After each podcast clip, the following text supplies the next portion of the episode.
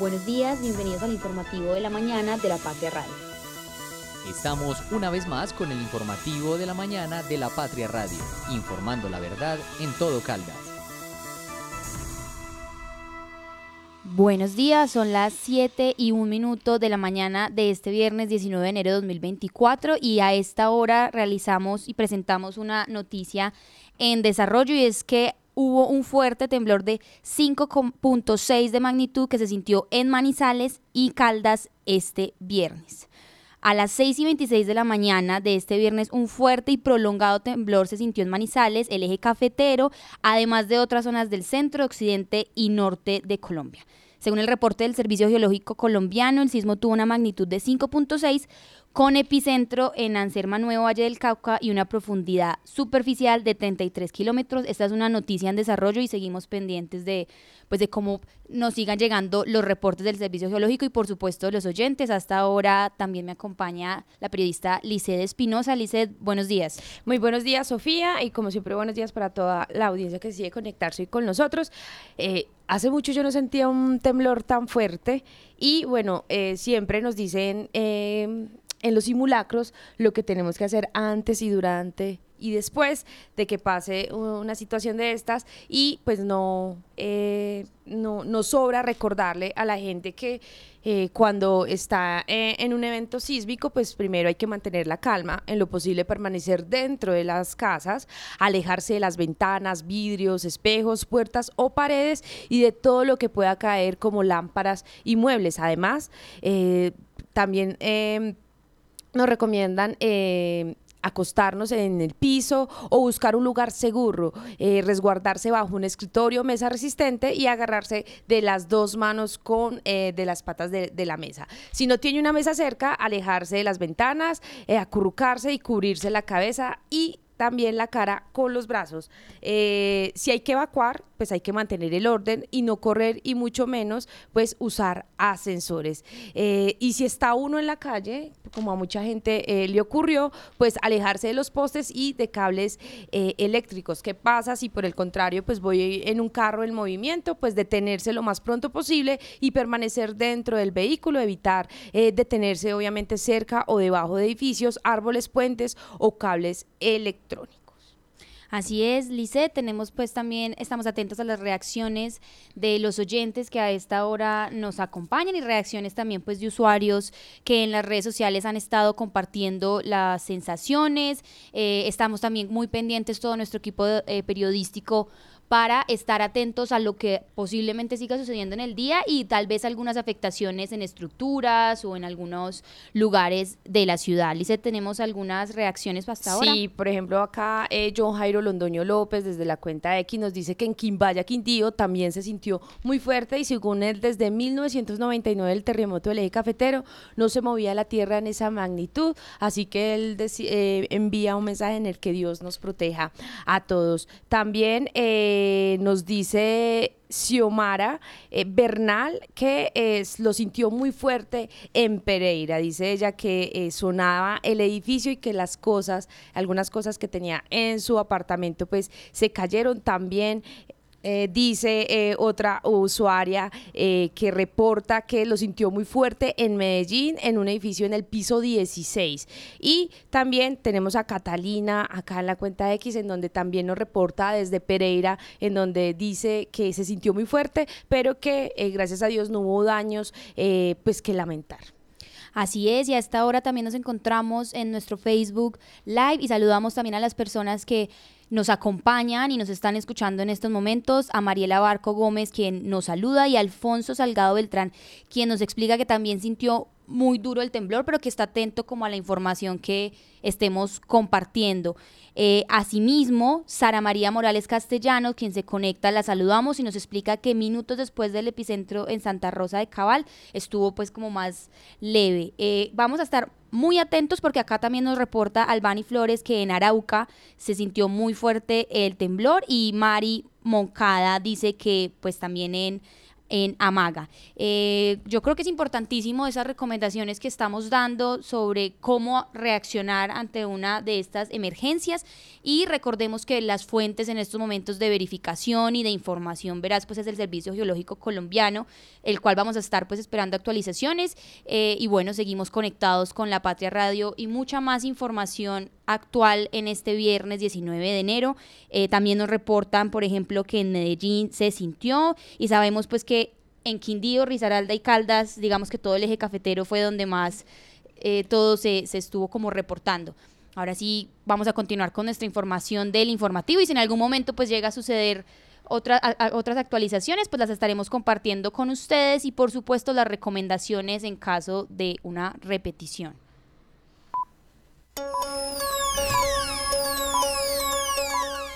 El informativo de la mañana en La Patria Radio.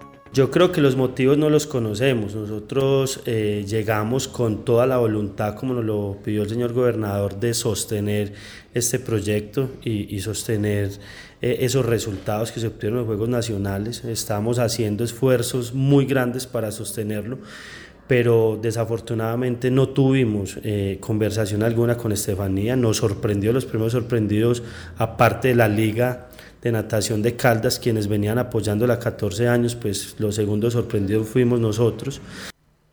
Bueno, a todas las personas que nos acompañan a esta hora de informativo de la mañana, que recientemente estamos recibiendo pues más oyentes, les comentamos que escuchábamos al secretario de Deporte Manizales, Andrés Duque, hablar sobre el caso de la nadadora Estefanía Gómez, que se va definitivamente de Caldas para representar al departamento de Antioquia.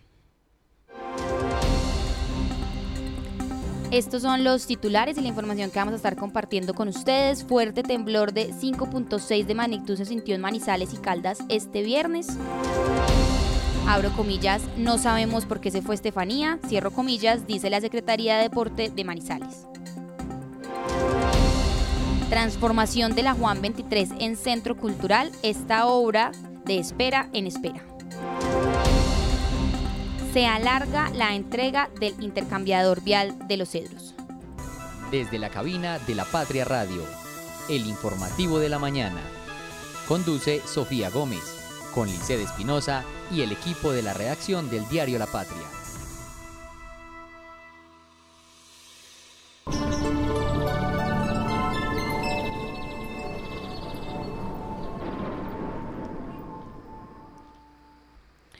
Bueno, como es habitual, vamos a estar compartiendo información del tráfico de la ciudad en estos momentos, pero siempre actualizándonos con las reacciones y algunas actualizaciones que ya, nos han ido llegando eh, sobre las afectaciones del temblor que vivimos esta mañana de viernes. Lisette reportan algunos agrietamientos en, eh, en, viviendas, pero no algo como que lamentar, Sofía. También algunos daños eh, en supermercados, en donde pues algunas, eh, algunos están pues por, por el, el, movimiento que de la tierra, pues algunos productos se vinieron al piso, pero tampoco pues algo grave que lamentar.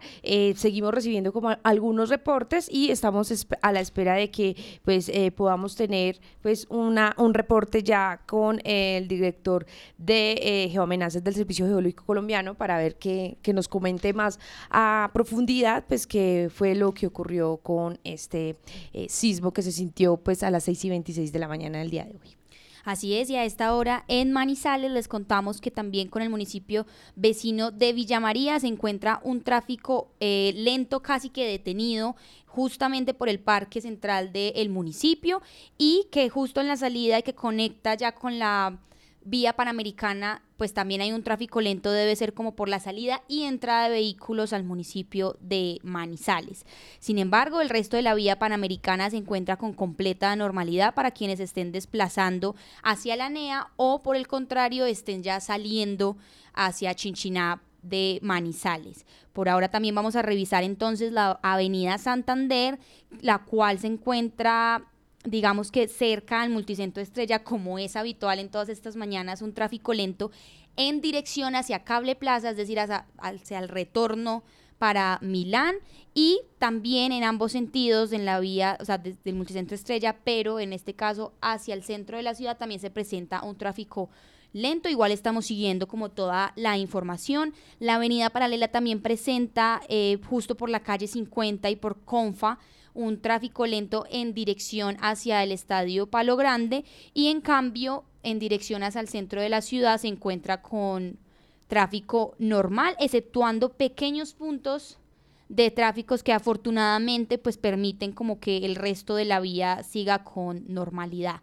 Continuamos por la avenida Santander y cerca al, centro comercial Los Fundadores y en este caso al teatro de Centro de Convenciones Los Fundadores también se presenta un tráfico lento antes del ingreso a la avenida del centro, la cual también presenta eh, en dirección hacia la catedral un tráfico lento en dos tramos eh, específicos cerca a a Armetales, que es esta ferretería conocida por todos en la Avenida del Centro, y de regreso ya hacia el centro de, convenciones Los Fundadores hay tráfico completamente normal. Pasamos entonces también a revisar la Avenida Kevin, que en estos instantes presenta por Los Cedros, por Peralonso, eh, por la salida Neira y muchísimo antes, ya casi llegando a San Rafael, una, un tráfico completamente normal. Sin embargo, para llegar ya digamos que a Milán, en donde se puede escoger si el vehículo quiere irse por la avenida Santander o quiere coger para la paralela o para la Kevin,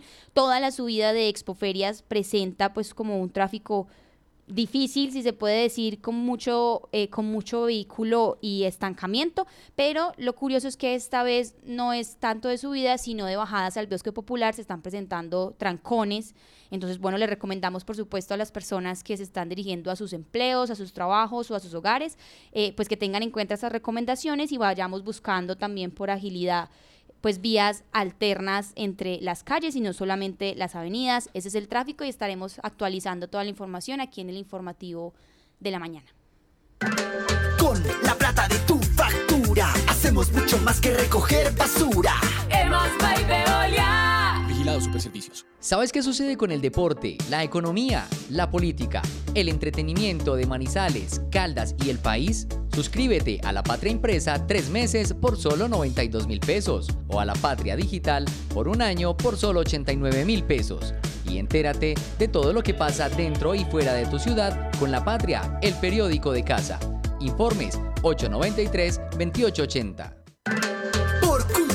El día y la hora indicado saca la basura. Vigilado Superservicios.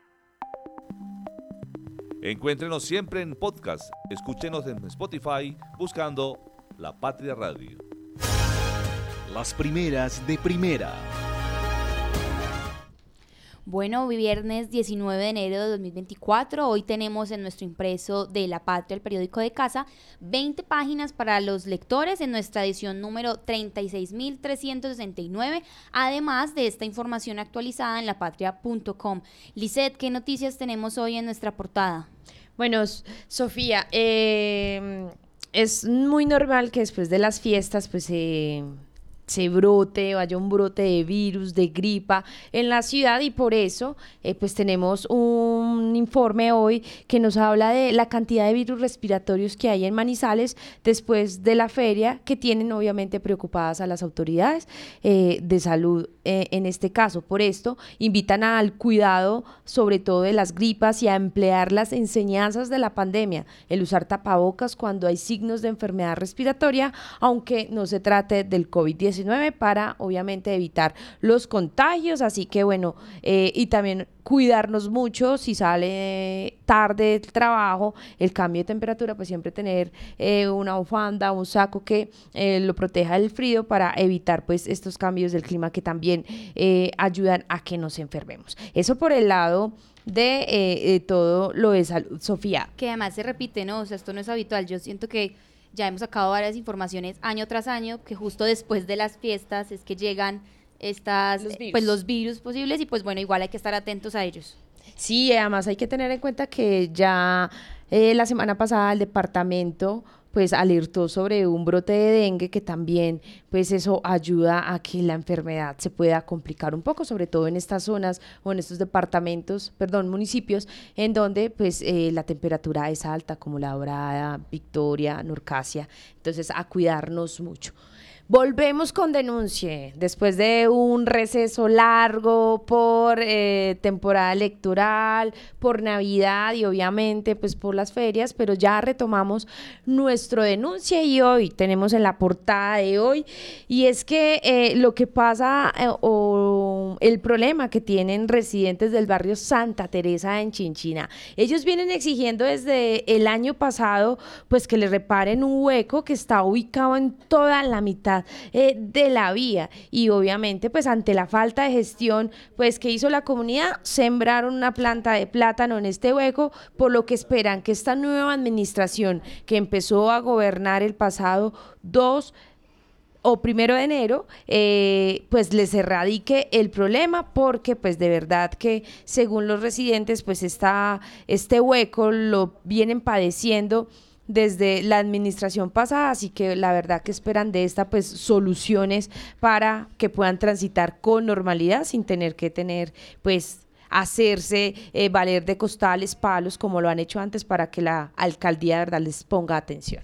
A mí es que me parece increíble eh, que los ciudadanos siempre tengan que inventarse como hazañas para que los huecos se noten más. Es decir, como que el, solo hueco no es suficiente, sino que entonces hay que poner palos, hay que sembrar algo, eh, hay que avisar, hay que tomarle fotos, hay que cercarlo para que pues las autoridades, en este caso las alcaldías, pues le respondan a la comunidad. Y hoy tenemos plantada pues una pues en la mitad de la vía está ubicada una palma, entonces bueno, esperamos que por supuesto la comunidad de Chinchiná, quienes también algunas personas están conectadas y desde allí nos reportan sintonía, pues le solucionen las administración, la administración local pues su problema en la vía. Pero tenemos también otras dos noticias, sobre todo de obras en Manizales. Sí, la anhelada Juan 23, otra prórroga, tiene para culminar las obras de la primera fase de la que fue la escuela Juan 23, proyectada como un centro cultural. Piden los contratistas, eh, bueno, que se les extienda el plazo de los 21.500 billones, faltan por ejecutar 3.000 millones. El Consejo, reunido ayer en el lugar, quedó preocupado también porque la segunda fase cuesta 51.000 millones. Así que pues vemos que fachada se ve, pero si miramos eh, internamente, pues la cosa no ha avanzado mucho. Así es, y eh, pues a esta hora, Lisset actualizando, no lo tenemos en nuestra portada del viernes 19, pero sí hemos estado muy atentos a los comentarios y por supuesto estamos actualizando información sobre el temblor de 5.6, eh, pues en escala Richter, hay que tener en cuenta que eso se mide en esta escala que vivimos en la mañana de hoy y es que ya tenemos información de la gobernación de Caldas y los organismos de control, sobre todo de las oficinas de gestión de riesgo de los municipios y del departamento. Según el reporte preliminar desde estas oficinas, eh, no se presentan novedades en ninguno de los 27 municipios de Caldas luego del temblor, que de hecho nos preguntaba un oyente en este momento en nuestro en vivo de Facebook, que fue de 5.6 eh, con una profundidad de 33 kilómetros y el epicentro fue en Anserma Nuevo, Valle del Cauca. Nos indican que en este reporte pues no hay como novedades, afectaciones muy específicas en Caldas y la jefatura de gestión de riesgo eh, pues invita a todos los organismos de socorro a estar muy atentos ante cualquier réplica que se pueda presentar, como dijimos aquí en el informativo, y a la comunidad se le solicita estar muy pendiente de la información oficial. Recordemos que en estos momentos Paula Villamil Rendón es la jefe de gestión de riesgo de Caldas y ellos son, digamos, las personas eh, autorizadas porque sabemos que en todas estas emergencias y sucesos y, todo lo que sucede de manera espontánea puede haber desinformación, entonces lo mejor es acudir pues a las fuentes verificadas y estar atentos a este informes, a estos informes preliminares. De hecho, esta información pues se realiza gracias a una comunicación telefónica con las veredas, con las zonas de los municipios y desde las oficinas de gestión de riesgo que están atentos, por supuesto, ante cualquier novedad y en este momento vamos a escuchar porque tenemos la voz de Paula Villamil, la jefe de gestión de riesgo de Caldas. Eh, a esta hora eh, contamos que tenemos un reporte preliminar de todo el departamento de Caldas sin novedad. Se le insta a todos los organismos de socorro estar atentos eh, y activos por cualquier réplica que se pueda presentar. Y a la comunidad solamente documentarse, estar informados de, las, de los organismos oficiales que piden este tipo de comunicaciones. Bueno, allí escuchábamos y por supuesto en lapatria.com también los leemos, estamos eh, pues como muy conectados con ustedes. Recuerden que estamos en vivo también en Facebook y que de cualquier manera pues pueden escribirnos, incluso pueden venir aquí a nuestras oficinas para estar pendientes de la comunidad y recordar nuevamente que en estos casos pues hay recomendaciones como nos explicaba ahorita Lisette para asumir con calma todas estas situaciones y que aquí en el informativo pues vamos a estar actualizándoles toda la información. Eh, como para, para terminar lo de eh, em, el temblor, que es muy importante y los organismos de socorro lo recalcan mucho, tener un kit en la casa. Y ese kit tiene que tener un pito, tiene que tener eh, pasas, tiene que tener gasa, cinta, muchos materiales porque es muy importante, eso nos puede servir en caso de que pues haya estructuras que caigan, pues nosotros poder hacer curaciones, si hay alguien que sufre como alguna lesión, tener todo ese kit de emergencia. Así que quienes no los tenemos todavía en la casa, a pesar de todo lo que venimos sucediendo, pues es hora, hay que aprovechar. Eh, esto no avisa, así que tenemos que estar muy preparados para cuando ocurran ese tipo de eh, situaciones como el temblor sufrido esta mañana. La frase del día. Bueno, y hoy la frase del día que creo que no pudo haber quedado mejor puesta para este día de hoy la encontramos en la página 7 de nuestro impreso y es de Fernando Pessoa, que dice, el sentido oculto de la vida es que la vida no tiene ningún sentido oculto. Lice, ¿usted cómo analiza esta frase en esta mañana de viernes? Yo la analizo en que siempre todo reluce, todo sale a relucir tarde o temprano por, por más que esté oculto, entonces creo que estoy muy de acuerdo con, con la frase de nuestro eh, escritor, no sé, invitado, no sé, Fernando Poza, me parece, y estoy de acuerdo con eso. Así es, el sentido oculto de la vida es que la vida no tiene ningún sentido oculto. El editorial. Bueno, y asimismo, en la misma sección de opinión de hoy pueden encontrar el editorial que se titula Que no se pierda en seguridad. Y es que la alerta para Caldas se encendió porque en solo dos semanas de 2024, de este comienzo de año, pues se completó en Caldas siete municipios, faltando muy poco para doblar los cuatro registros eh, durante todo el mes de enero de 2023. Esto, por supuesto, es una situación que alerta a las autoridades, al, al gobierno departamental y por supuesto también a las alcaldías a estar pendiente de esos. Hay casos recientes, por ejemplo, los dos más recientes fueron uno en Río Sucio, sector La Ermita del Resguardo Indígena Nuestra Señora Candelaria de la Montaña, en donde encapuchados le dispararon a un hombre y huyeron. Líderes habían reportado presencia de desconocidos, encapuchados y armados, y el otro pues fue de nuevo en Chinchiná, pero en plena vía urbana. Un motociclista recibió tres disparos de dos sujetos que se le acercaron en una moto y la semana pasada desde este espacio editorial precisamente pues exponíamos la necesidad de que las autoridades departamentales y municipales actúen rápido para no dejar crecer la inseguridad. Ninguno de estos siete casos debe ser tomado por el gobernador, los alcaldes y sus secretarios de gobierno como hechos tangenciales. Están expresando que algo delicado está sucediendo y que se requiere tomar, por supuesto, medidas en el departamento desde la identificación de las causas hasta establecer pues responsables y mucho más si se trata de la configuración de delicados fenómenos sociales que están afectando la tranquilidad y sobre todo el buen vivir de las comunidades que exigen el apoyo de instancias superiores para poder pues detener cierto este, esta percepción y, y estas cifras de homicidio en el departamento. Recoger del piso lo que tu perro hizo es cultura. Emas by Veolia, patrocinador oficial de la limpieza con la basura. Cultura. ¿Sabes qué sucede con el deporte, la economía, la política, el entretenimiento de Manizales, Caldas y el país? Suscríbete a La Patria Impresa tres meses por solo 92 mil pesos o a La Patria Digital por un año por solo 89 mil pesos. Y entérate de todo lo que pasa dentro y fuera de tu ciudad con La Patria, el periódico de casa. Informes 893-2880. Usar los cestos para eso están puestos. Escultura, todos unidos. Emas by Veolia, patrocinador oficial de la limpieza con la basura. Cultura. Encuéntrenos siempre en podcast. Escúchenos en Spotify buscando La Patria Radio. Bueno, y realmente hoy en nuestra página 11 repetimos, digamos que con un nuevo enfoque, el tema de la nadadora Estefanía, y es que tenemos voz ahora sí como de la contraparte y es la Secretaría del Deporte quien nos explica que intentó y que buscó hablar con la nadadora, pero pues que no obtuvieron respuesta y pues que nos comenta un poco sobre por qué eh, o lo que se sabe de por qué Estefanía se retira del departamento y se va a representar a Antioquia como nadadora.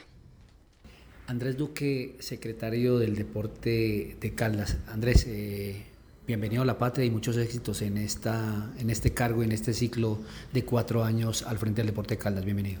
Osvaldo, muchas gracias a usted por la invitación y por supuesto a nuestro periódico La Patria por atender a, a esta solicitud y por supuesto a usted por atendernos. Bueno, le tocó entrar el primer chicharrón, como decimos en la calle, Estefanía Gómez. ¿Cuáles son los motivos por los cuales Estefanía Gómez se va del deporte de Caldas?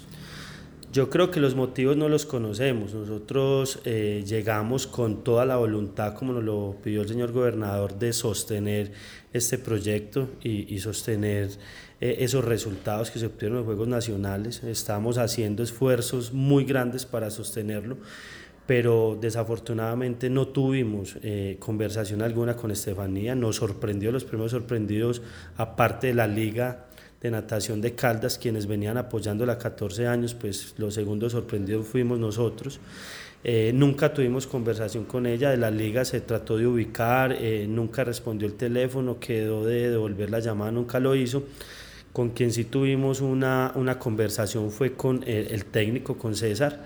Eh, Delgado y con César eh, eh, sostuvimos que teníamos todo el interés de conservarlo como entrenador y por supuesto de, garantizar al menos todas las garantías que tenía en el año anterior, pues por supuesto con los incrementos que nos permite la ley en cuanto a las tablas de honorarios que maneja la Secretaría. Desafortunadamente César nos manifiesta que esta propuesta la esperaba en el mes de noviembre, mes de diciembre, tiempo en el cual pues eh, eh, quien venía a una administración de salida pues no podía garantizar y pues nosotros nos reunimos con él los primeros 10 días, creo que el 9 o el 10 de, de enero, en donde le hicimos la solicitud, pero desafortunadamente pues digamos él manifiesta que no, que ya había firmado y había hecho un compromiso con Antioquia. ¿Siente uno que hubo una influencia grande del entrenador sobre la deportista? Porque si ustedes niegan algún contacto en ese escenario con Estefanía, ¿siente uno es eso? No, Osvaldo, nosotros eh, teníamos todo el propósito de garantizar las condiciones eh, con las que venían el, el eh, estos deportistas y estos entrenadores. Además de eso, ya teníamos visualizados los recursos para garantizarles toda esa participación y todos esos puntos que ellos deben de seguir sumando en otros países para garantizar los olímpicos. Estábamos planificando esto y por supuesto... Eh, nosotros sí sentimos que el entrenador tuvo que ver mucho con la salida de Estefanía, inclusive él nos lo manifiesta ese día. Eh, secretario, eh, lo, lo, otro es que yo me voy a llevar las deportistas. Las deportistas se quieren ir conmigo, pues digamos que sí creo que hubo una influencia bastante grande por parte del entrenador. Bueno, ahí escuchamos la actualización, información que encontró y pues entrevistó de alguna manera nuestro periodista Osvaldo Hernández sobre la decisión de la nadadora Estefanía, pero también invitamos a todos los oyentes a que en el impreso de hoy puedan hablar y puedan leer sobre deporte y toda la nota completa eh, sobre esta información de la nadadora en la página 11, además también del Once Caldas, quien debuta mañana. Lisette. Bueno, también hay que comentar que quienes sepan eh, quién no es Estefanía, pues Estefanía Gómez fue la atleta de Caldas que más medallas ganó en los pasados Juegos Deportivos Nacionales 2023 del eje cafetero, con tres oros, cuatro platas y una bronce.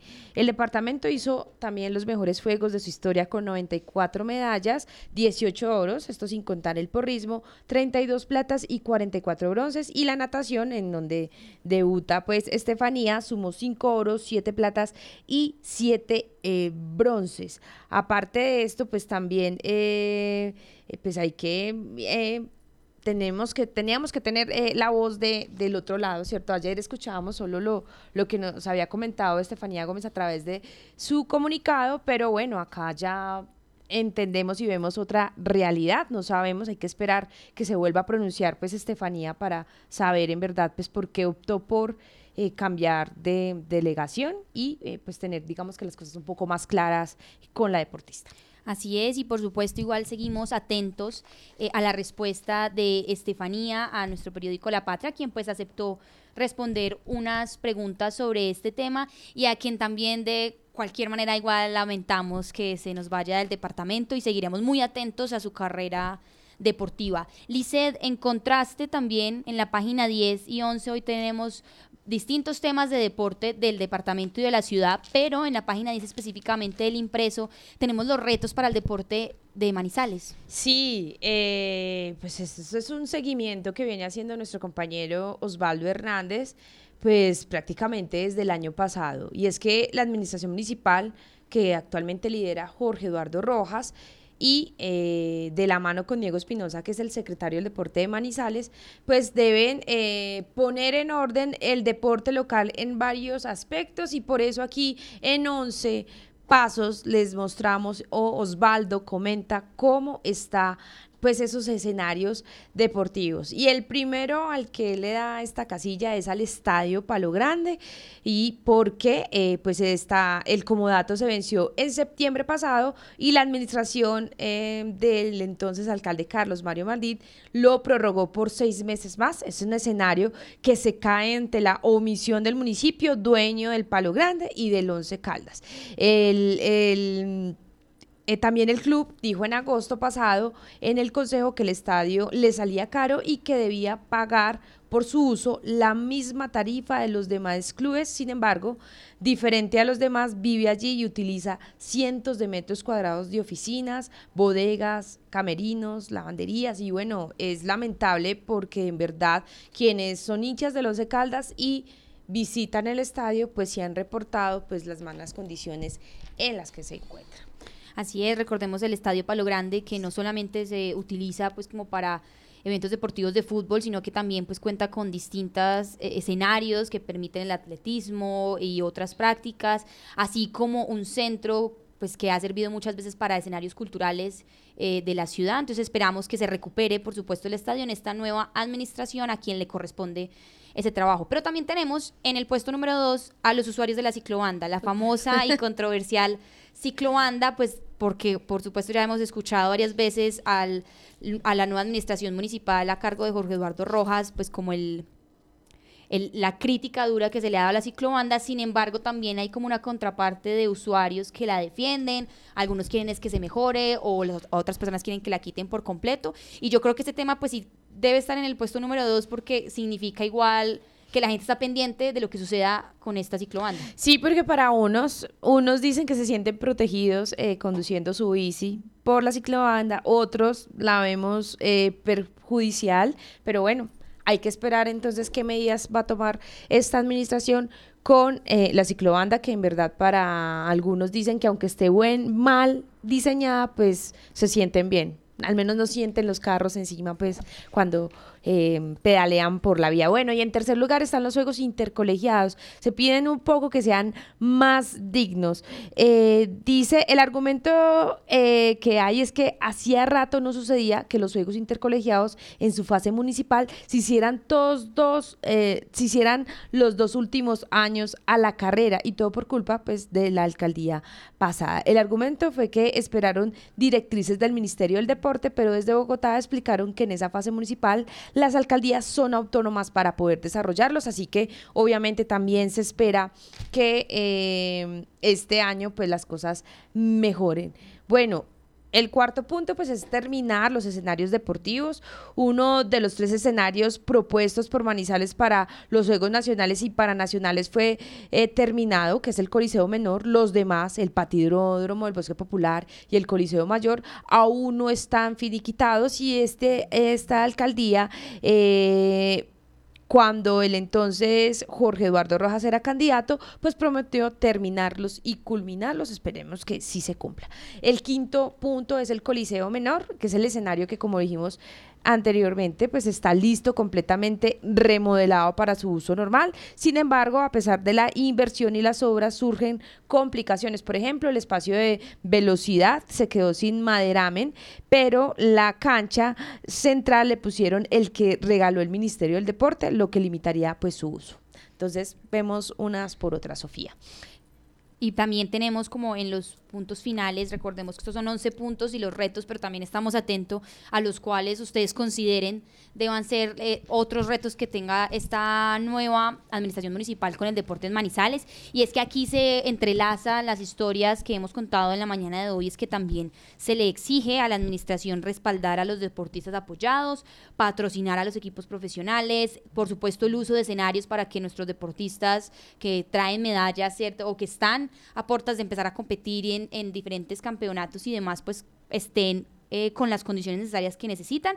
Y por último, pues la programación de la feria, que sabemos que la tradicional carritos de balineras, pues se le recortó una etapa y se tuvo que hacer en un horario mucho más temprano, algo que pues criticaron los aficionados y que también esta es una de las de los eventos en los que mayormente pues participan las personas y que es un evento deportivo.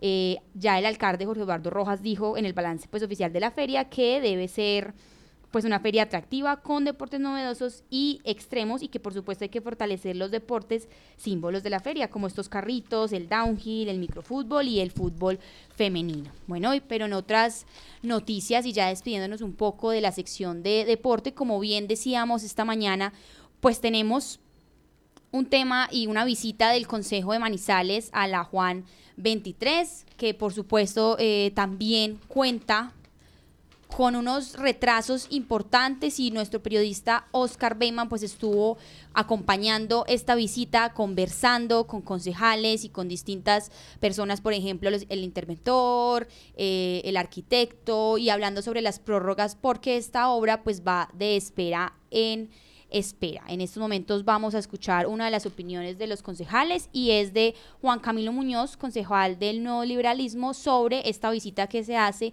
y pues que requiere ahora un aumento también presupuestal.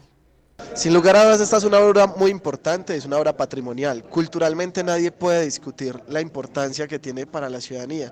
Sin embargo, los costos son preocupantes. Estamos hablando de una primera etapa que ya está a puertas de terminarse, pero que tan solo avanza en, casi el 30% de lo que se requiere realmente. Un 70% falta por ejecutarse, que requiere 45 mil millones de pesos más una, interventoría de 6 mil millones, o sea, 51 mil millones de pesos, que hoy no está claro cómo se van a gestionar. Fallo de la acción popular lo que establece es que el ministerio debe contribuir al igual que el municipio, en cargas parcialmente iguales. Necesitamos una gestión eficiente y muy proactiva ante el ministerio para poder gerenciar eh, y gestionar estos recursos de manera oportuna para que esta obra pueda estar terminada en este cuatrenio, porque en caso de no ser así, pues estamos ante un posible elefante blanco que puede estar muchos años más eh, sin finalizarse y que es una obra que de verdad necesita Manizales y que de verdad necesitamos los ciudadanos para reencontrarnos con nuestros atributos patrimoniales como es la arquitectura del bareque. Bueno, ahí escuchábamos al concejal Juan Camilo Muñoz, quien pues dice que si estas intervenciones y pues como toda esta articulación no se presenta, pues estaríamos posiblemente ante un elefante blanco en obras y por eso es que también tenemos la voz a esta hora en la Patria Radio del secretario de Obras Públicas de Manizales, Jorge Manuel García, comentándonos y actualizándonos sobre esta obra para la ciudad el municipio ha aportado 13.264 millones de pesos y el Ministerio de Cultura ha realizado el aporte por 8.200 millones de pesos. O sea, si, miramos desde este punto de vista el cuadro, el ministerio no ha hecho el aporte del 50%, o sea, del 50%, o sea, le faltaría ese aporte y lógicamente vamos a hacer las, estamos haciendo las gestiones con, la, con el ministerio para poder que nos entregue este recurso faltante. Pero además también tenemos que mirar porque, como lo, evidenciamos aquí en la presentación, estamos hablando de que la restitución total de esta, edificación cuesta 45 mil millones de pesos. actualmente dentro del presupuesto del municipio son 5.170 millones apropiados para, para esta vigencia que digamos que el, Ministerio de Cultura tendría que aportar otros 5.170 y estamos hablando ahí de simplemente 10.300 millones contra 45.000 que nos están hablando de lo que vale este, eh, terminar esta edificación, restaurarla totalmente y que de acuerdo también con la información dura tres años más o menos la restauración. Entonces, digamos que vamos a tener que analizar con tranquilidad bien cómo vamos a lograr hacer la restauración total de este edificio, más cuando viene de una acción popular que nos, a ambas instituciones, tanto al, municipio como al Ministerio de Cultura, obligó a la restauración. Creo que esto es de un análisis muy serio, muy cuidadoso, para poder llegar a determinar cómo vamos a hacer para restaurar. Y, y entonces estamos hablando entonces de que requerimos dinero no solo para este año, sino para el año entrante y para el año subsiguiente. Bueno, así es. Recordemos que entonces faltan por ejecutar 3 mil millones de pesos. El contratista dice que se requieren tres meses más y la segunda etapa costaría 51 mil millones eh, de pesos. Por eso es que tenemos a esta hora también la voz del arquitecto de obra, que es Jorge Martínez, quien también expresa que de acuerdo como a las condiciones de la Juan 23, recordemos que esto pues está hecho en Bareque y que tuvo que capacitar también a los carpinteros porque esta es una edificación de 110 años de antigüedad y pues esto requirió capacitar a los trabajadores para poder volver a, a realizar como este trabajo de Bareque y pues que eso también implica otros gastos en tiempo y en dinero. El proyecto inicial estaba para 18 meses, nosotros hemos debido acabar en junio del año pasado, en junio del año pasado, y fue necesario una ampliación del plazo y un incremento eh, de 5 mil millones de pesos, que era la disponibilidad que había, no lo que necesitábamos en, en obras, sino la disponibilidad que había para adicionarnos. Nosotros estamos consumiéndonos ese, ese recurso Hemos pedido ampliación hasta el mes de mayo, nos otorgaron una, una, ampliación del contrato hasta el mes de febrero, pero en este momento estamos solicitando la, la ampliación hasta el mes de mayo. ¿Por qué? Porque no es lo mismo que una obra civil general de concreto que se puede meter mucha gente. Aquí hemos tenido que formar los carpinteros porque la técnica constructiva se ha perdido, entonces hemos tenido que formar a la gente para intervenir las obras de Bareque. Y también contamos con eh, la voz de Fabián Cardona, quien es el arquitecto de la interventoría de la Juan 23, quien explica pues todo lo que llevan hasta hoy en inversión y ejecutado y el tema de contratación e interventoría y por qué esta obra pues empieza como a, a dividir en partes y esto implicaría pues más espera. Por parte de la supervisión e interventoría debido a la complejidad del proyecto, hemos venido desarrollando todas las actividades para el presupuesto de la segunda fase, en el cual en este momento está presupuestada en 45 mil millones de pesos, más 6 mil millones de interventoría. A la fecha de 30 de mayo se daría por terminada esta primera fase. Bueno, Licey, también tenemos más actualizaciones de la noticia en desarrollo. Eh, que usted nos va a comentar porque tenemos creo que voz experta de nuevo para actualizar a nuestros oyentes. Así es, Sofía, y ya tenemos a John Macario Londoño, él es director técnico de amenazas del Servicio Geológico Colombiano, que nos va a explicar eh, lo ocurrido en el sismo a las 6 y 26 de esta mañana, que tuvo como epicentro Anserma Nuevo. Hoy 19 de enero de 2024 a las 6 y 26 de la mañana hora local se registró un sismo en Colombia con una magnitud de 5.6 y una profundidad de 33 kilómetros, localizado en el municipio de Sierva Nuevo, Valle del Cauca. Hasta el momento hemos detectado cuatro réplicas entre magnitudes 3 y 3.6, con las profundidades similares, y hemos recibido alrededor de 5.000 reportes de sismo sentido en las zonas alrededor del epicentro. También hemos obtenido información de daños no muy grandes, pero sí daños, grietas, caídas de algunas eh, fachadas y demás en eh, poblaciones y eh, sectores alrededor del epicentro. Este sismo no es de magnitud importante, 5.6 es una magnitud intermedia, sin embargo la profundidad y las malas construcciones, es decir, sus construcciones que no son sismos resistentes, posiblemente puedan presentar algunos tipos de daños es importante siempre estar atentos a la información que el Servicio Geológico está informando. respecto a las condiciones de este sismo o si ocurren otras réplicas adicionales, por favor síganos en las redes y estén atentos a la información que sale también por la página oficial del Servicio Geológico Colombiano.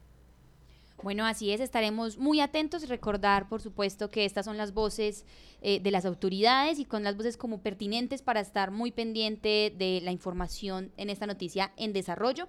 Y ahora nos trasladamos a nuestra sección de balance en el periódico y el medio de comunicación La Patria. Y es que en nuestra página 13 van a poder encontrar que eh, la obra de los cedros no estará lista este año y entonces a esta hora saludamos a nuestro periodista Santiago Carmona, quien nos va a comentar y nos va a contextualizar sobre también esta visita que el Consejo Manizales realizó a la obra para dar como un diagnóstico de lo que sucederá este año. Muy buenos días a ustedes, a todos los oyentes. Ayer en el sector de los cedros estuvo Julio Salgado, representante legal y director de obra del Consorcio Los Cedros 2022 que se encarga de desarrollar el proyecto homónimo en la zona. Él estuvo explicando eh, en qué estado está la inversión del proyecto. Ya se han ejecutado el 95% de los recursos del contrato, que es de aproximadamente 24.700 millones, que con la adición aprobada por el Consejo el para el presupuesto de este año llegaría a los 40.000 millones. A él lo estuvieron acompañando los concejales, por ejemplo tenemos las voces de Héctor Fabio Delgado del Partido Liberal, de la concejala Paula Toro, que llegó a través del Estatuto de Oposición y es parte del grupo significativo de ciudadanos Una Ciudad para Todos, y del presidente del Consejo y del Partido Conservador Luis Gonzalo Valencia. Además estuvo presente el secretario de Obras, Obras Públicas de la ciudad, Jorge Manuel García, que estuvo dando luces sobre la decisión que tomará a finales de febrero la alcaldía. Eh, tiene pues una dicotomía, tendrá que escoger entre prorrogar el contrato eh, con los Cedros 2022 para que culmine la obra o abrir una nueva licitación que tomaría un poco más de tiempo. En cualquier caso, es poco probable que este año se entregue la obra de los Cedros. Bueno, Liceda, y escuchábamos y le damos la bienvenida a Santiago Carmona, quien nos explica y también nos comenta cuáles serán las voces que tendremos en este informativo de hoy, pero también quería preguntarle Liced, y es por qué entonces esta construcción no se va a terminar este año. Mire, la administración pasada había dicho que el plazo máximo para entregar esta obra era en octubre del 2024. Pero pues ya eh, el representante eh, legal Julio Salgado, eh, que es el director de la obra del Consorcio Los Cedros 2022, dice que, eh, pues, o nos explica lo que usted nos está preguntando, Sofía, ¿por qué la construcción no se terminaría este año? ¿Y por qué no sucede? Pues debido a que en febrero se definiría si se, si se prorroga el contrato o se licita nuevamente con un concesionario y el Puente 2 tomaría 11 meses en de realizarse. La totalidad de la obra podría tenerse, entonces, según estos cálculos, Sofía, para el 2025. Así es, igual también en esta noticia que estamos comentando aquí en la radio y que realmente se encuentra también en el impreso de La Patria, ustedes pueden ingresar a lapatria.com en donde van a poder encontrar un video que evidencia y que muestra pues toda esta información que estamos hablando, pero sobre todo como el desarrollo de la obra en tiempo real y como una actualización de esto. Pero como muy bien Santiago nos indicaba, también tenemos la voz de algunos concejales, en este caso tenemos la voz de la concejal Paula Toro por el Estatuto de Oposición, quien nos explica pues lo que ella considera como una falta de planeación con los cedros. Hay una sensación de, de desgaste de lo que significó esa falta de principio de planeación de la administración anterior y eso significa tiempo, costos y al final inclusive temas de salud y de afectar las condiciones de vida de los ciudadanos que para nada se debería hacer el propósito de una administración. Así que preguntarle a usted, secretario, cuál es el plan, siento yo, y aquí vemos a un constructor con la voluntad inclusive de hacer algo que no le correspondía, como era actualizar los estudios y diseños, Ahora lo que necesitamos es cuál es el plan de la alcaldía y de la administración actual para finalizar la obra. Bueno, allí escuchábamos a Paula Toro y en contraste también tenemos a la voz de Julio Salgado, quien es el director de la obra de Los Cedros, quien explica o habla y amplía un poco el tema de las demoras por ajuste de diseños. Las principales razones por las cuales no se había desarrollado mayor cosa del proyecto era porque casi todos los estudios que contaba el proyecto era necesario ajustarlos. Y este consorcio, que era una firma de Medellín, no quiso hacer eso. Ellos no, su obligación no era ajustar, ajustar diseños. Entonces, ¿qué diseños faltan ajustar? El diseño geométrico estaba por ajustarse. ¿Por qué razón? Porque inicialmente el diseño planteaba unos puentes de 750 de ancho. El puente 1 y el puente 2 contemplaba un tablero de 750 de ancho. Cuando el revisor estructural vio ese ancho, el doctor Josué Galvis dijo, esto, esto no es conveniente para la ciudad porque el 750 de ancho no cabe sin un carro en un puente largo y con curvas. Entonces, ese, ese, ese puente debió ampliarse a 930. O sea, los puentes se incrementaron un 25% en su área, tanto el puente 1 como el puente 2. Ese, no existían los diseños geométricos, a raíz de eso eh, no estaban completos. No había diseño de agua pluvial, no había diseños eh, de iluminación, no había. Los diseños estructurales de los dos puentes, a raíz de ese cambio de los anchos, había que someterlos a un ajuste estructural. Entonces, entonces en realidad, el consorcio anterior no quiso, no quiso, no quiso hacer ningún ajuste, entonces lo poquito que, podía ejecutar, ejecutó en ese año solamente 625 millones. Cuando nosotros llegamos, pues sin ser responsabilidad de nosotros el ajuste, el, ajuste de los diseños, quisimos, quisimos asumir la responsabilidad y en el primer semestre del 2023 nos dedicamos a hacer prácticamente ajustes al, proyecto. La administración ajustó el diseño geométrico y nosotros ajustamos diseño, eh, diseño pluvial. Bueno, y también eh, contamos con la voz de la Secretaría de Obras Públicas de Manizales, Jorge García, quien de hecho explica que desde la alcaldía se va a estudiar entonces cuáles son los pasos a seguir para poder culminar esta obra que como ya hemos escuchado y como ya hemos hablado aquí en la Patria Radio, pues es una obra que tiene como unas largas y largas y que no va a estar lista definitivamente para este año. Entonces escuchemos al secretario. Nosotros como administración actual tenemos la obligación, para no salir así sin planificar, de revisar esa información, de mirar cómo está la parte eh, jurídica, la parte legal, la parte económica, porque como ustedes bien dicen, en el presupuesto se, definieron 13 mil millones de pesos y ahora eh, nos indican que vale 16 eh, perdón, 15 mil 147, entonces tenemos que entrar a mirar los recursos de dónde los vamos a sacar, entonces hay un, hay un análisis que tenemos que realizar, pero eso es claro que esta administración está comprometida en que la obra eh, debe continuar, que hay que terminarla y que vamos a tomarnos con tranquilidad y, vamos a mirar cómo lo vamos a hacer. Es importante, eso sí, dentro del tiempo antes de que, de que los contratos eh, se terminen. Entonces, esa es la posición de, la... No, no, tiene, tiene que ser antes de, terminar febrero, eso sí es claro. ¿Por qué? porque, porque el los contratos se vencen en marzo y entonces, dependiendo del análisis que haga juicioso esta administración, estaríamos estableciendo cuál es el proceso. Bueno, y en otras noticias positivas y también en reacciones que tenemos aquí en La Patria Radio, eh, nuestro corresponsal Julián García estuvo entrevistando a distintos docentes de Caldas sobre eh, la sensación y el comienzo de la semana institucional de ellos. Recordemos que el próximo lunes nuestros estudiantes de colegios públicos van a iniciar su jornada estudiantil y pues bueno, en este caso tenemos las voces de los estudiantes sobre las expectativas que hay para este año 2024 en, en términos educativos. Albeiro Marina Arenas, docente de qué áreas? De varias áreas, de artística, de emprendimiento, seguridad alimentaria, de castellano.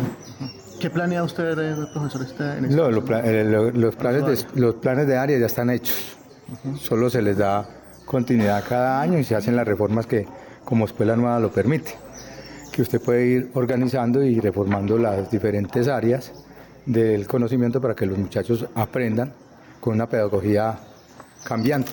Profesor, ¿y qué proyecciones tiene usted para este año? en su- en su- Pues alcanzar los logros que estos muchachos adquieran el conocimiento necesario para poder defenderse en la vida, ser mejores personas y salir adelante en sus objetivos. Gracias. Mi nombre es Jorge Ariel, soy el orientador escolar de esta institución educativa, Jorge Ariel Soto. Bueno, eh, profesor, ¿qué proyecciones van a hacer este año para el año lectivo? Pues la primera proyección que yo tengo siempre es el respeto por los derechos de los estudiantes, así como el cumplimiento de sus deberes. Y así iniciamos este año lectivo, planteando todo la, eh, la hoja de ruta para los estudiantes que inician este año. Profesor, muchísimas gracias. Señor. Blanca Inés Castaño García, oriento el área de ciencias naturales de sexto a once. Profesora, ¿qué proyecciones tiene para este año? ¿Qué metas? ¿Qué va a planear este? Para este año, eh, continuidad en el proyecto PRAES, eh, hacia una conciencia ambiental. Eh, continuaremos con el proyecto sobre avistamiento de aves. Tenemos uno para iniciar nuevo este año que es relacionado con biodiversidad de insectos. Eh, pues mediante, tenemos que esperar si hay convocatorias nuevamente de ondas, si hay regalías para el departamento de Caldas. Y la idea también es continuar con otros procesos relacionados con la parte ambiental. Ya en- de mi área, pues trabajar con los estudiantes sobre los derechos básicos eh, respectivos pues del área de aprendizaje. Buenos días, sí, docente de la institución educativa Eduardo Gómez Arrul, María Elena Quintero Arbeláez, apoyo de coordinación, pero además tengo el área de emprendimiento y de la parte técnica de la institución.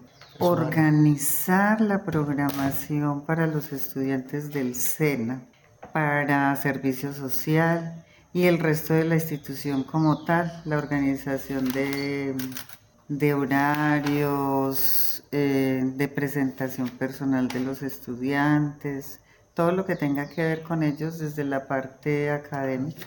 Listo, Bueno, así es, escuchábamos a nuestro corresponsal Julián García conversando con distintos docentes de Caldas y recordamos a la audiencia que aún están a tiempo para matricular a quienes sean padres de familia, pues a los niños en los distintos colegios que tenemos en el departamento, es gratuito, solo tienen que llevar en la mayoría de los casos la fotocopia como de la identificación del menor y por supuesto ir acompañados del acudiente o padre de familia para que este derecho a la educación y para que por supuesto aumentemos los casos de nuestros niños matriculados. En otra noticia también de educación, resulta que la Universidad Católica de Manizales obtuvo por seis años más su acreditación de alta calidad y pues digamos que esto favorece muchísimo a la institución y a quienes estén interesados en educación superior. En este momento tenemos a Cristian Gutiérrez, él es el director del aseguramiento pues de esta calidad y acreditación de calidad de la Universidad Católica, pues y quien también festeja y nos explica este proceso. El Ministerio de Educación Nacional, a través de la resolución 103 del 11 de enero del 2024, renueva la acreditación institucional en alta calidad de la Universidad Católica de Manizales por seis años. Este ejercicio de autoevaluación con fines de renovación de la acreditación se desarrolló a través de 14 fases entre los meses de noviembre de 2020 y septiembre del 2022 y a través de las herramientas de las que dispone el sistema institucional de aseguramiento de la calidad logramos como comunidad universitaria, bajo los principios de participación y corresponsabilidad, establecer los juicios de calidad en torno a la ejecución de las funciones sustantivas y de la gestión administrativa. Con todo lo anterior, radicamos la documentación en el Ministerio de Educación Nacional durante el mes de septiembre del 2022 y recibimos la visita de pares los días 6, 7 y 8 de septiembre del año 2023. Ya a través del acto administrativo fue notificada la resolución donde se resaltan algunas fortalezas de la universidad que le dan origen a este reconocimiento en términos del avance a la consolidación del proyecto educativo, el alto impacto en la comunidad de influencia, el proyecto que se ha desarrollado y la oferta en algunos lugares como el eje cafetero, el norte del valle, el resultado del ADN institucional al trabajo del ser y avances significativos en áreas como el cuerpo profesoral, los grupos de investigación, la consolidación de la oferta, la autoevaluación y en términos generales todos los asuntos relacionados con la efectividad en los sistemas de gobierno y gestión. En la UCM vivimos la cultura de la calidad. Bueno, así es, con esto culminamos nuestra sección de educación y a esta hora aquí en La Patria Radio son las 8 en punto de la mañana y saludamos a nuestra compañera Margaret Sánchez, quien nos va a estar informando y actualizando, por supuesto, aquí en La Patria Radio. Margaret, bienvenida. Eh, Sofía, buenos días, buenos días para todos los oyentes, también para nuestro compañero Kevin Campiño ahí en el máster. Y pues eh, con toda la actualización en lapatria.com, Sofía, las personas que nos están escuchando en nuestras redes sociales pues pueden encontrar videos de eh, un durante en el barrio Guamal, una cámara de seguridad donde se ven como algunos movimientos ahí en la calle, está apuntando a una de las calles del barrio Guamal, también después de, de algunos daños que se observan en el ICBF, eh, se conoce pues que ahorita allí están las autoridades haciendo unas revisiones y al parecer pues están evacuando las personas, igual pues esta es la hora de ingreso, entonces están tomando como esas medidas preventivas, también en el edificio siglo XXI, que allí pues lo conocemos como el edificio de la Luker, al lado del, eh, del centro comercial Cable Plaza, también se ve como eh, que se movieron algunas unas sillas y eso, tenemos esos videos y también pues toda la información la pueden encontrar allí en lapatria.com, en nuestro Twitter arroba lapatria.com e igual en Instagram tenemos estos videos y como ustedes lo, pues, lo notificaron desde muy temprano, este eh, temblor que sucedió a las 6 y 26 de la mañana con una magnitud de 5.6 a una profundidad de 33 kilómetros en el municipio de Anserma Nuevo, es el epicentro allí en el Valle del Cauca, que se sintió muy fuerte y prolongado en Manizales y los municipios pues aledaños en, en Caldas. Y ahí tenemos pues los reportes, también nuestros periodistas ya van a salir a hacer un recorrido para eh, ver algunas de las afectaciones pues superficiales que se vivieron en la ciudad, así que toda esta información pues la vamos a encontrar aquí en La Patria Radio y también en, nuestra, nuestras plataformas digitales como es lapatria.com y también nuestras redes sociales. Así es, Margaret, recuerden a todos nuestros oyentes que estamos muy pendientes de los comentarios, de las actualizaciones, de las impresiones y como bien lo decíamos, pues nuestro equipo de redacción va a estar realizando como visitas en la ciudad, pero también estamos muy atentos a lo que suceda en los municipios eh, y en distintas ciudades. Por ejemplo, saludamos a esta hora a Santiago Ceballos Arboleda, quien nos indica que se conecta desde Río Sucio Caldas y que estuvo también muy fuerte el temblor, pero está atento como a la información que se le otorgue. Y también a Mariela Vargas Noreña, quien nos indica que está en Villa María, que se sintió fuerte, pero pues digamos que todos nuestros oyentes hasta ahora, que también reportan desde Quimbaya, Cali, de algunos lugares de Valle del Cauca, que no necesariamente pues en la capital, también algunos en Viterbo y desde Medellín, nos están comentando la información y recuerden que las recomendaciones es seguir muy puntuales a las voces oficiales para que no incunda ningún pánico y ninguna desinformación. Bueno, y ahora sí, eh, aquí en la Patria Radio a las 8 y 3 minutos damos como un cambio en el enfoque y es que también recordemos que hoy es viernes, finalizamos la semana, pero además es el primer fin de semana después de la feria de Manizales y tenemos como muchas actividades, empiezan los deportes, inician los Caldas, también hay programación para cine, hay distintas oportunidades para que este fin de semana pues realicemos y participemos de la oferta cultural de la ciudad. Entonces, bueno, Margaret, no sé si usted de pronto tiene planes para este fin de semana culturales? Bueno, em, Sofía, como lo dice, bueno, ahorita en las noticias culturales para relajarnos después de este temblor que nos hizo, eh, algunos ya estaban despiertos, otros los despertó, para programarnos, como usted lo dice, después de toda esa oferta que tuvimos en esas primeras dos semanas de enero con la Feria de Manizales, pues yo tengo pensado salir a observar aves, esa es una de las actividades que eh, realizo el fin de semana y porque también muchas de mis compañeras con las que salgo a observar observar aves estaban como de vacaciones, también digamos que se retoma la normalidad, entonces ahí hay un plan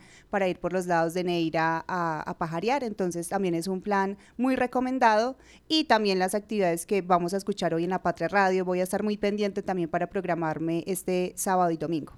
Así es, pues de hecho estuvimos preguntándole a distintos sectores, gestores culturales, personas que se encargan también como de incentivar esta oferta cultural en la ciudad y eh, pues tenemos, la primera información es que hay una invitación a las personas que les gusta el teatro, pero que les gusta hacer teatro. Es decir, puede que nos guste ver teatro, pero algunos intrépidos tengan como propósito para este 2024 arriesgarse a montarse en un escenario. Y es que el teatro punto de partida tiene pues abierta convocatoria para un laboratorio actoral y tiene abiertas todas las inscripciones para estas personas que de pronto estén buscando un grupo teatral en la ciudad y quieran hacer teatro.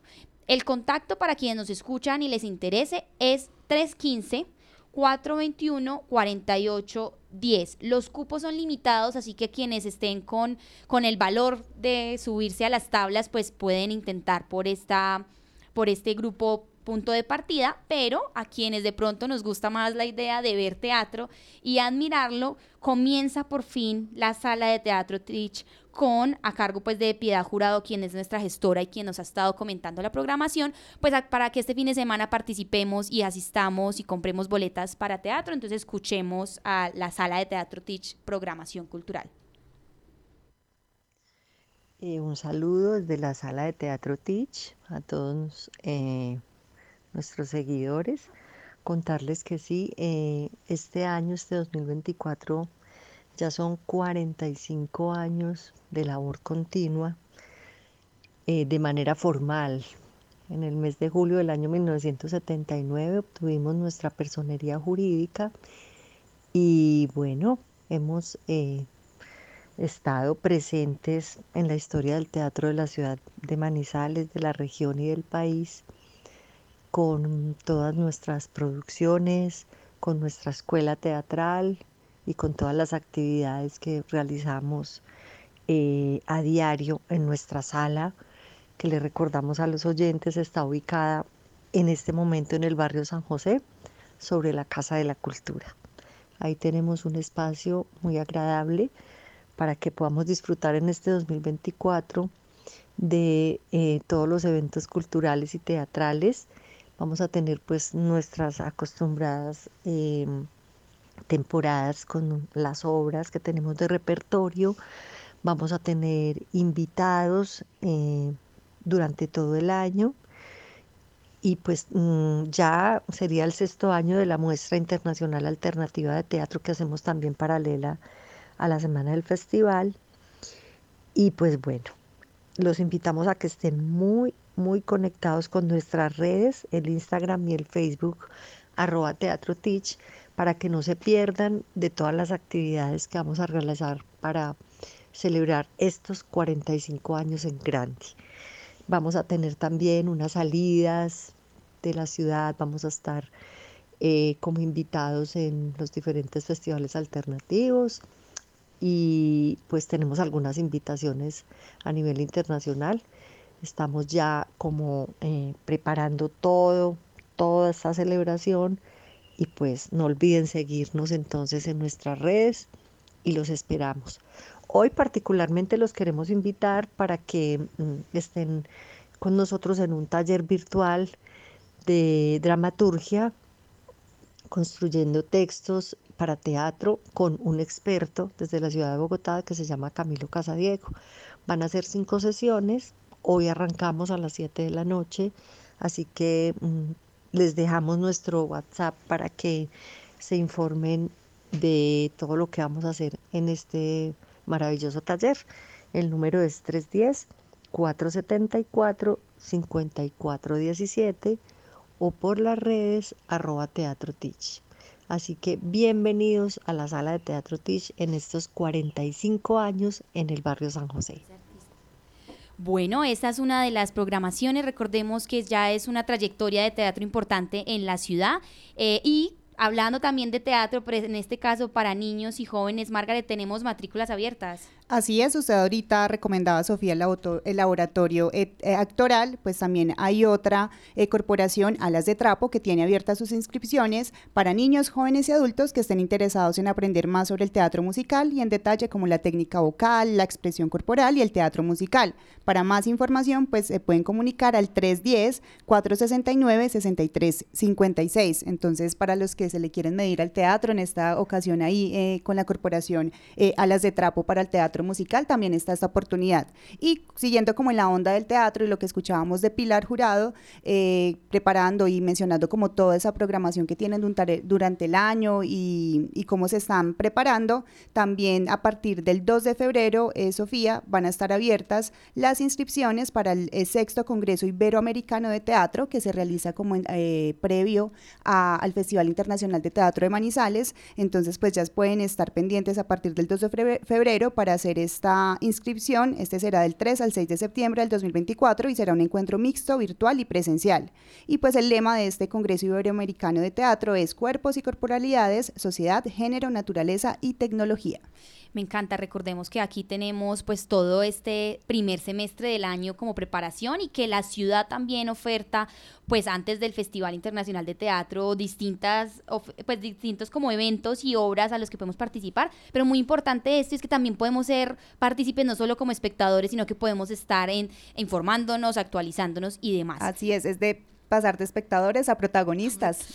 Eso me encanta. Y de hecho, para quienes de pronto el teatro es decir, como las representaciones en vivo no sea de su gusto y estén pensando más en las pantallas grandes, pues recordemos que Confa tiene una oferta de cine gratuita muy importante y en este caso les quiero comentar porque hoy arranca el cine gratis en Confa y todo este fin de semana tienen programación no solo para adultos, sino también programación infantil y recordemos pues como la sensación de ir al cine, esto es una sala con pantalla grande, con sillas, pueden llevar comida, palomitas y lo que ustedes pues disgusten, desgusten para ver una película y en este caso contamos con la presencia e invitación de Margarita Maya, ella es profesional de las relaciones externas de Confa y pues nos explica cómo podemos ingresar gratis a las salas de cine.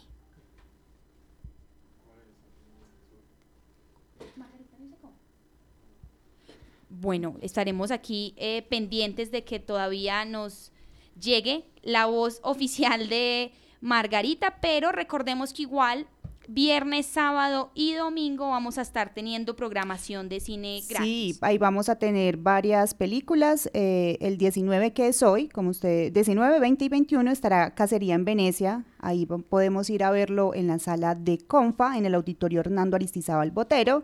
Y eh, ya el próximo fin de semana, del 26, 27 y 28, estará Misión Imposible, Sentencia Mortal, parte 1. Ahí pues eh, estas dos películas se pueden ir a ver en Confa gratis, como lo decía Sofía. Esta es la programación para enero. Y pues dice que cine adultos pueden asistir mayores de 15 años. Ahí dice también en la programación en la que nos invita Confa, eh, está que hay que reservar, reservar, el ingreso en la página confa.co. Ahí ingresan a la sección de recreación, cultura y cine.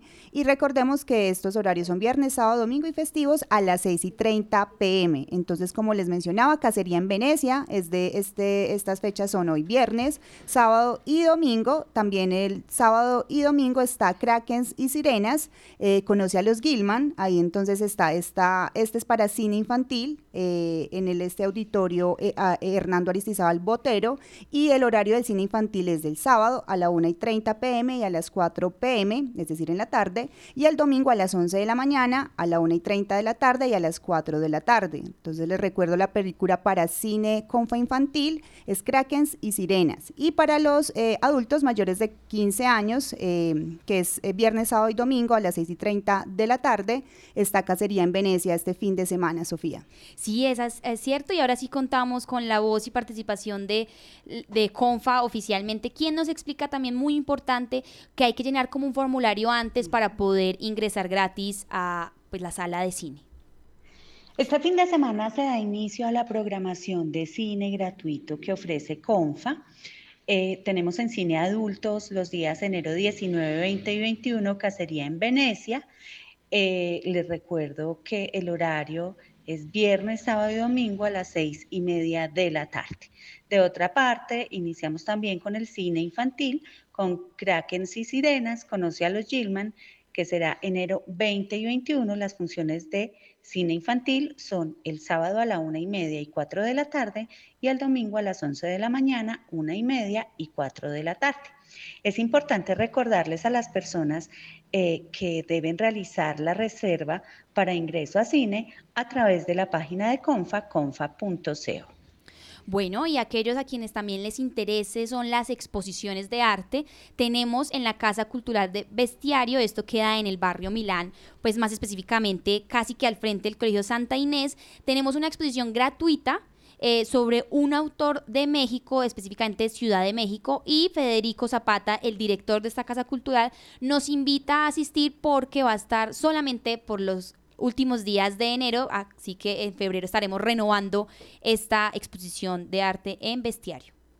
Bueno, pues nos complace mucho invitarlos desde Bestiario, desde esta pequeña jauría delirante que somos, a una muy especial exposición que tenemos abierta desde el 6 de enero pasado, una exposición con mucho significado para nosotros por, por el artista que la concibió, por el nombre que tiene, por nuestra relación profunda con sus búsquedas, sus exploraciones plásticas, estéticas y desde el diseño eh, es la exposición que se llama Hijos del Polvo del artista mexicano Isidro Esquivel. Sacar la basura al día y la hora indicados es cultura, cultura. Emas by Veolia, patrocinador oficial de la limpieza con la basura. ¿Sabes qué sucede con el deporte, la economía, la política, el entretenimiento de Manizales, Caldas y el país? Suscríbete a La Patria Impresa tres meses por solo 92 mil pesos o a La Patria Digital por un año por solo 89 mil pesos. Y entérate de todo lo que pasa dentro y fuera de tu ciudad con La Patria, el periódico de casa. Informes 893-2880. Encuéntrenos siempre en podcast. Escúchenos en Spotify buscando La Patria Radio. La voz del día. Bueno, y hasta ahora 8 y 16 minutos de nuestro viernes cultural. Saludamos al artista Mauricio Gómez Osa. Él es baterista de la banda colombiana Sonoras Mil y decidió acompañarnos aquí en La Patria Radio para contarnos sobre el nuevo pues el nuevo sencillo que publicó recientemente en YouTube la banda que se titula Ay, mi estúpida razón. Mauricio, bienvenido a La Patria Radio. Lo saluda Sofía Gómez y Margaret Sánchez en la cabina. Hola Sofía, hola Margaret, eh, muchísimas gracias por la invitación. Estamos muy contentos de estar aquí en la, la Patria Radio con este amanecer raro eh, de Colombia con ese temblor, ¿no? ¿Cómo estuvo allá en, en, Pereira? ¿Está usted, cierto? ¿Cómo lo sintió? Cuéntenos. Sí, sí, sí. Uy, estuvo sabroso. Fue un despertar movido. Bueno, así es, pero ya por lo menos como que nos podemos estar hablando un poquito más como del, del, resto del día. Y gracias de nuevo por venir aquí a La Patria Radio. Mauricio, tenemos entendido que este nuevo sencillo de la banda es el proyecto, o sea, es ganador del proyecto de la convocatoria de estímulos de la Secretaría de Cultura de Pereira del año pasado eh, y es el tercer disco que saca la banda. Sí, claro, bueno, eh, este video de, este sencillo Ay, mi estúpida razón de Sonoras Mil eh, fue ganador de la beca de estímulos del 2023 de la Secretaría de Cultura de Pereira. Con ese apoyo, pues hicimos el video, que fue un video que rodamos aquí en Pereira, en diferentes locaciones. Y, bueno, o hace parte del tercer disco del, de, de Sonoras Mil que saldrá completo, eh, yo creo que a finales, más o menos octubre de, este año. Entonces, bueno, esto es como un abrebocas. Ya hemos, habíamos sacado ya un EP de dos canciones y esta es como la tercera canción que, que sacamos pues, como sencillo, digamos. Hay mi estúpida razón. Mauricio, contémosle un poco a los oyentes de La Patria Radio, eh, ¿hace cuánto estas Sonoras Mil? ¿Quiénes la conforman? Un poco de, de la banda para que también los conozcamos un poco más. Bueno, listo, pues Sonoras Mil es una banda pereirana que lleva más o menos, estaba más o menos desde el 2015, 2016. Eh, la conformamos Felipe Gómez, Alex Sánchez, Juan David Cifuentes, eh, Jennifer Ocampo y Mauricio Gómez. Eh, es una banda que ha hecho tres giras por Europa. Acabamos de llegar de México, de gira en diciembre. Y bueno, pues eh, lo que hacemos es lo bautizamos como un pop tropical experimental. Eh, es una música llena de, de, de, sonidos no solamente latinoamericanos, sino del mundo. Y, y, y enmarcado como en, en, formato pop y con mucha psicodelia y mucha locura, por así decir. Y en, es, en, es, en esta trayectoria, bueno, están estrenando este sencillo, pero para alguien que quiera conocerlos, ¿qué canción recomienda para que nos vayamos eh, entonando con Sonoras Mil? Bueno, pues eh, la recomendada ahora, pues ahí es Hay mi estúpida razón, que es el sí. nuevo sencillo, pero también hay una canción muy bella, otra, otra salsita sabrosa que se llama antigua inocencia. Entonces, bueno, ya pues la idea es que nos sigan ahí eh, todos los radioescuchas por, por, por YouTube o por eh, Spotify, pueden escuchar toda nuestra música y ver como todo lo que hemos hecho. Y pues los, diferentes sonidos que, que, que hace Sonoras Mil y que bueno, bueno, a esta hora vamos a escuchar entonces para nuestros oyentes un poco de este sencillo Ay mi estúpida razón para que entonces todos nos conectemos y sigamos el recorrido de la banda Sonoras Mil.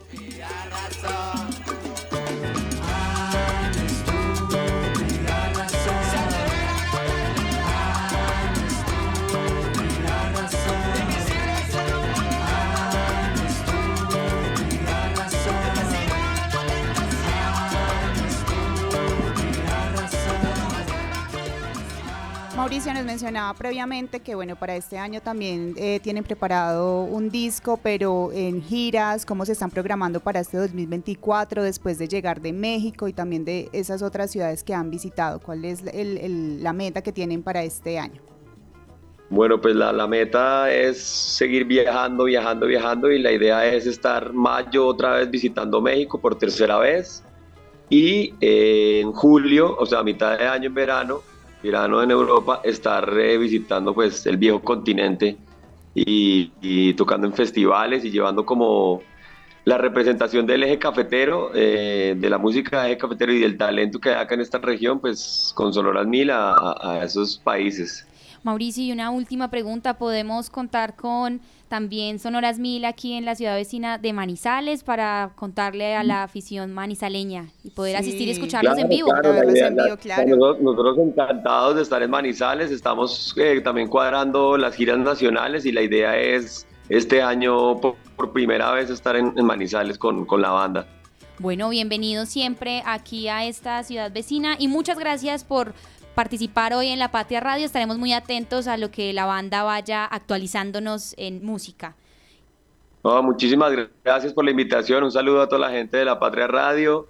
Y bueno, Sonoras Mil, síganos en, en, Instagram como Sonoras Mil Band, en Facebook como Sonoras Mil, en YouTube y en todas las plataformas existentes eh, está nuestra música, Sonoras Mil. Entonces, un saludo a la gente de Manizales y nos vemos pronto. Besos. Bueno, y 8.22 de la mañana todavía tenemos tiempo para más programación cultural y es que en estos momentos saludamos eh, a la gerente del Banco de la República y encargada de Banrep Cultural, Ivonne Mendoza. Ivonne, bienvenida a este 2024 en La Patria Radio. Muy buenos días a toda la audiencia, a Sofía, Margaret, qué maravilla eh, tener este espacio y escuchar mm, cómo se mueve el tema del arte y que se le dé a la cultura estos espacios fantásticos para que cada vez más nos vinculemos a ello. Bueno, Ivonne, nosotros queremos conocer, tú nos pues nos estaba escuchando y estábamos mostrando artistas también como de la región, pero sobre todo programación que hay para la gente después de la Feria de Manizales aquí en la ciudad, que se pueden encontrar en el Banco de la República y qué nos trae para hoy. Bueno, pues eh, desde el Centro Cultural del Banco de la República en la ciudad de Manizales, pero también importante, ya que están hablando de temas regionales, también tenemos presencia en Pereira, en Armenia, eh, el año pasado inauguramos en Armenia el Museo del Oro Quimbaya, es un imperdible que tenemos que tener en la lista todos los caldenses porque hay una curaduría preciosa que nos habla un poco de los orígenes de esta maravillosa región. Así que invitados todos y todas a visitar el Museo del Oro Quimbaya en la ciudad de Armenia y nuestros centros culturales de Armenia y Pereira. En Manizales, como siempre, pues tenemos eh, aquí en la 23 con 23 toda nuestra programación y nuestros servicios culturales. Les recordamos a todos los caldenses manizaleños que se pueden hacer socios de la red de bibliotecas del Banco de la República. Tienen a su servicio más de 3 millones de recursos electrónicos, más de 5 millones de libros, Ustedes pueden pedir un libro que no necesariamente está en Manizales, sino que está en Leticia, por ejemplo, lo pueden pedir y les llega aquí para que lo puedan leer, disfrutar. Entonces, eh, es época como de renovar, la inversión es súper económica, 3 mil pesos para personas eh, de estratos 1, 2 y 3, para mayores de 62 años, para eh, jóvenes en edad o niños en edad escolar, 20 mil pesos para la asociación general o 40 mil pesos para investigadores. Así que ese es un buen regalo que nos podemos hacer iniciando año, acceso a información, a conocimiento de calidad. Por estos días reflexionábamos mucho la importancia de de tener acceso a información y conocimiento, digamos, verificado, ¿no? Que, podamos confiar un poco en esas fuentes que estamos leyendo y creo que tenemos que construir alrededor de una cultura de la información veraz, eficiente, eficaz, eh, todos los que hacemos parte, por ejemplo, los medios de comunicación y también quienes hacemos gestión cultural.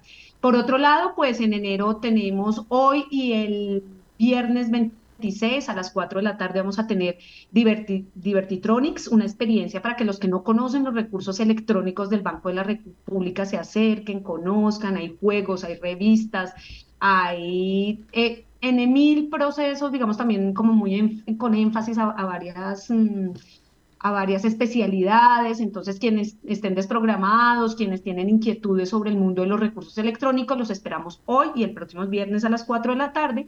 Y el viernes 26 también tendremos una, un taller de creación de Kamish, Kamish que es una técnica de trabajo, digamos, eh, manual, pero como con un guion escenográfico súper interesante para crear dirigido a todo público.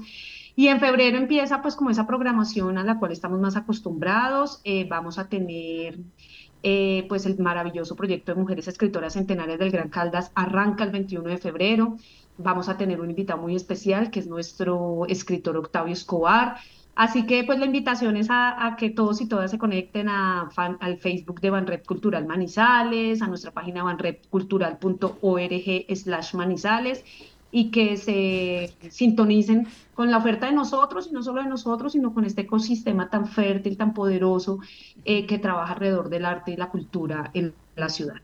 Ivonne, buenos días. Eh, quisiera eh, preguntarle sobre los horarios de, de, allí del Centro Cultural en Manizales y si también tiene eh, de, de, Armenia de este museo, pues para que las personas eh, tengan en cuenta qué días y también en qué horas pueden asistir y también ser parte de todos estos procesos y también de los servicios que nos ofrece el Banco de la República desde esta parte cultural y que es un parche muy chévere, Sofía, también acá en la sede de Manizales, ese cafecito que hay un punto de encuentro muy delicioso, uno también puede ir a leer eh, toda esta oferta que nos decía Ivonne, entonces eh, los horarios pues para irnos programando y pues, como usted decía este año eh, tener ese plan muy en la agenda para los fines de semana y también entre semana.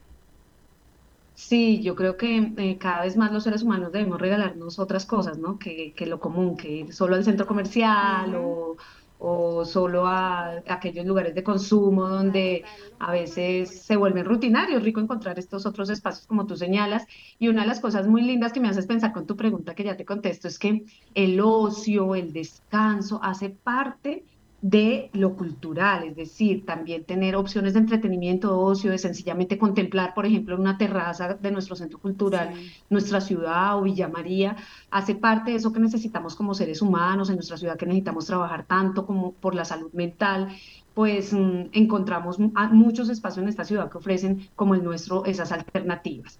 Nuestro horario es de lunes a viernes eh, de 8 y 30 de la mañana a 6 de la tarde y los sábados de 9 a 1 eh, de la tarde. Y en el caso del Museo del Oro, quien vaya, ya les confirmo, eh, funciona de lunes a sábado de 10 a 6. Los domingos está cerrado, pero los, de lunes a sábado está abierto de 10 a 6 de la tarde.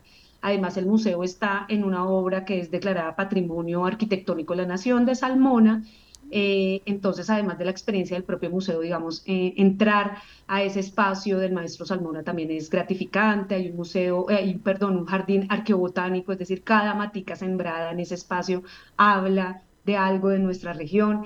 Entonces, pues invitadísimos a que, a que nos visiten. Sofía, pues quedé antojada de ir a conocer en Armenia este museo, porque no, pues eh, conocía de su existencia, pero a dos horitas de Manizales uno puede ir a hacer eh, la visita, también tomarse un cafecito en Armenia y regresar, pasear, lo que dice Ivonne de el ocio y de, también de disfrutar nuestros espacios, pues es estas oportunidades que nos brindan este eje cafetero que estamos tan cerquita, entonces ahí ya también apuntado para este 2024. Ivonne, muchas gracias por esta recomendación. Totalmente, yo creo que tenemos que empezar a ampliar estas ofertas porque hay ciudades muy cerquita a Manizales que también podemos estar muy conectados para disfrutar de, esto. Y hablando también en nuestro viernes cultural, Ivonne, eh, sé que como nos quiere leer algún poema, de quién es, por qué, y recordarle a la audiencia pues de quién estamos conversando y a quién vamos a leer para que nos acostumbremos entonces también a cerrar nuestros viernes con literatura y en este caso cuéntenos a quién vamos a escuchar. Bueno, pues eh, el año pasado leímos literatura de mujeres, este año vamos a estar un poquito más combinados, un poco como en sintonía con la programación cultural de, nuestra agencia. Y el invitado va a ser eh, para esta lectura claramente nuestro Octavio Escobar Giraldo, eh, médico, escritor muy prolífico, sacó el año pasado casi en el último trimestre un libro casi y súper recomendado. Tenemos que leer literatura local, tenemos, o sea, somos una región tan fértil, tan fértil en las escrituras, que, qué rico que tengamos más lecturas alrededor de ella. Y pues Octavio eh, tiene un libro que, que, no ha sido, digamos, creo yo a mi juicio, tan difundido, que es Manual de Hipocondría, que es su último libro de poesía que también recibió un premio en España. Y es una delicia de libro, la edición que yo tengo es además muy, muy bonita, es de verso libre. Entonces, pues hoy nos acompaña Octavio, que va a inaugurar el ciclo de mujeres escritoras centenares de Caldas el 21 de febrero, y por eso lo traemos hoy a colación, eh, con dos de manual de hipocondría. De las 370 articulaciones del cuerpo, a mí solo me duelen seis. Son pequeñas y no me duelen siempre. Falange, falangina y falangeta, anular y meñique. Me duelen más cuando el cambio climático se olvida de este pueblo de mierda y sus dueños, más viejos que yo, condescendientes con la tumba de mi padre, aroman con sus gases los tres o cuatro bares donde el tiempo se acostumbró al hastío. Viejos cagados a los que no les duelen las manos. Cuando entacaban el aire, cuando espuman el vaso de cerveza, cuando dejan el vino blanco en vilo, cuando espigan de café las tardes frías, cuando brindan con sangre de las vides cuando anular y meñique, falange, falangina y falangeta firman la ruina o la muerte del vecino, las manos. Bueno, muchas gracias. No, a ti, muchísimas gracias por acompañarnos. Y bueno, con esto cerramos porque el tiempo en radio es muy corto, nuestro informativo de la mañana y le recordamos a la audiencia conectarse muy puntuales con nosotros a las once y media de la mañana para más información cultural y más información noticiosa. Muchas gracias. La Patria Radio